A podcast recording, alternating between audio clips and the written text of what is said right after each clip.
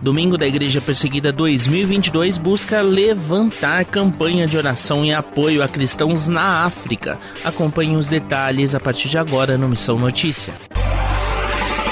Domingo da Igreja Perseguida, organizado pela Missão Portas Abertas, tem tema definido para a edição 2022: a intercessão pela Nigéria e pelo Oeste Africano. O DIP, que é um movimento de oração e apoio, vai acontecer em 12 de junho. O período de inscrição para igrejas interessadas em participar já está aberto. A região é uma das mais restritivas e difíceis ao Evangelho a violência é extrema naquela localidade. Na Nigéria, por exemplo, 74% dos ataques a cristãos resultam em mortes. A África como um todo é a parte do mundo, de acordo com a Portas Abertas, onde mais cristãos são mortos. A taxa de letalidade chega a 90%.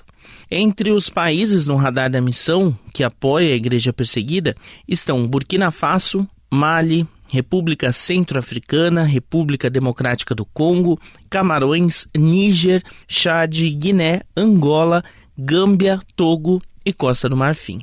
O DIP quer chamar a atenção da igreja brasileira para os tipos de perseguições mais comuns enfrentados pelos cristãos africanos, como, por exemplo, sequestros, casamentos forçados, prisões sem julgamento e ataques a prédios de igrejas. No centurião médio da Nigéria, militantes fulanes, que são povos nômades, invadem terras de produtores cristãos locais de forma violenta. Acompanhe tudo isso e muito mais e outras informações sobre a realidade da igreja perseguida nos países africanos pelo site portasabertas.org.br/dip.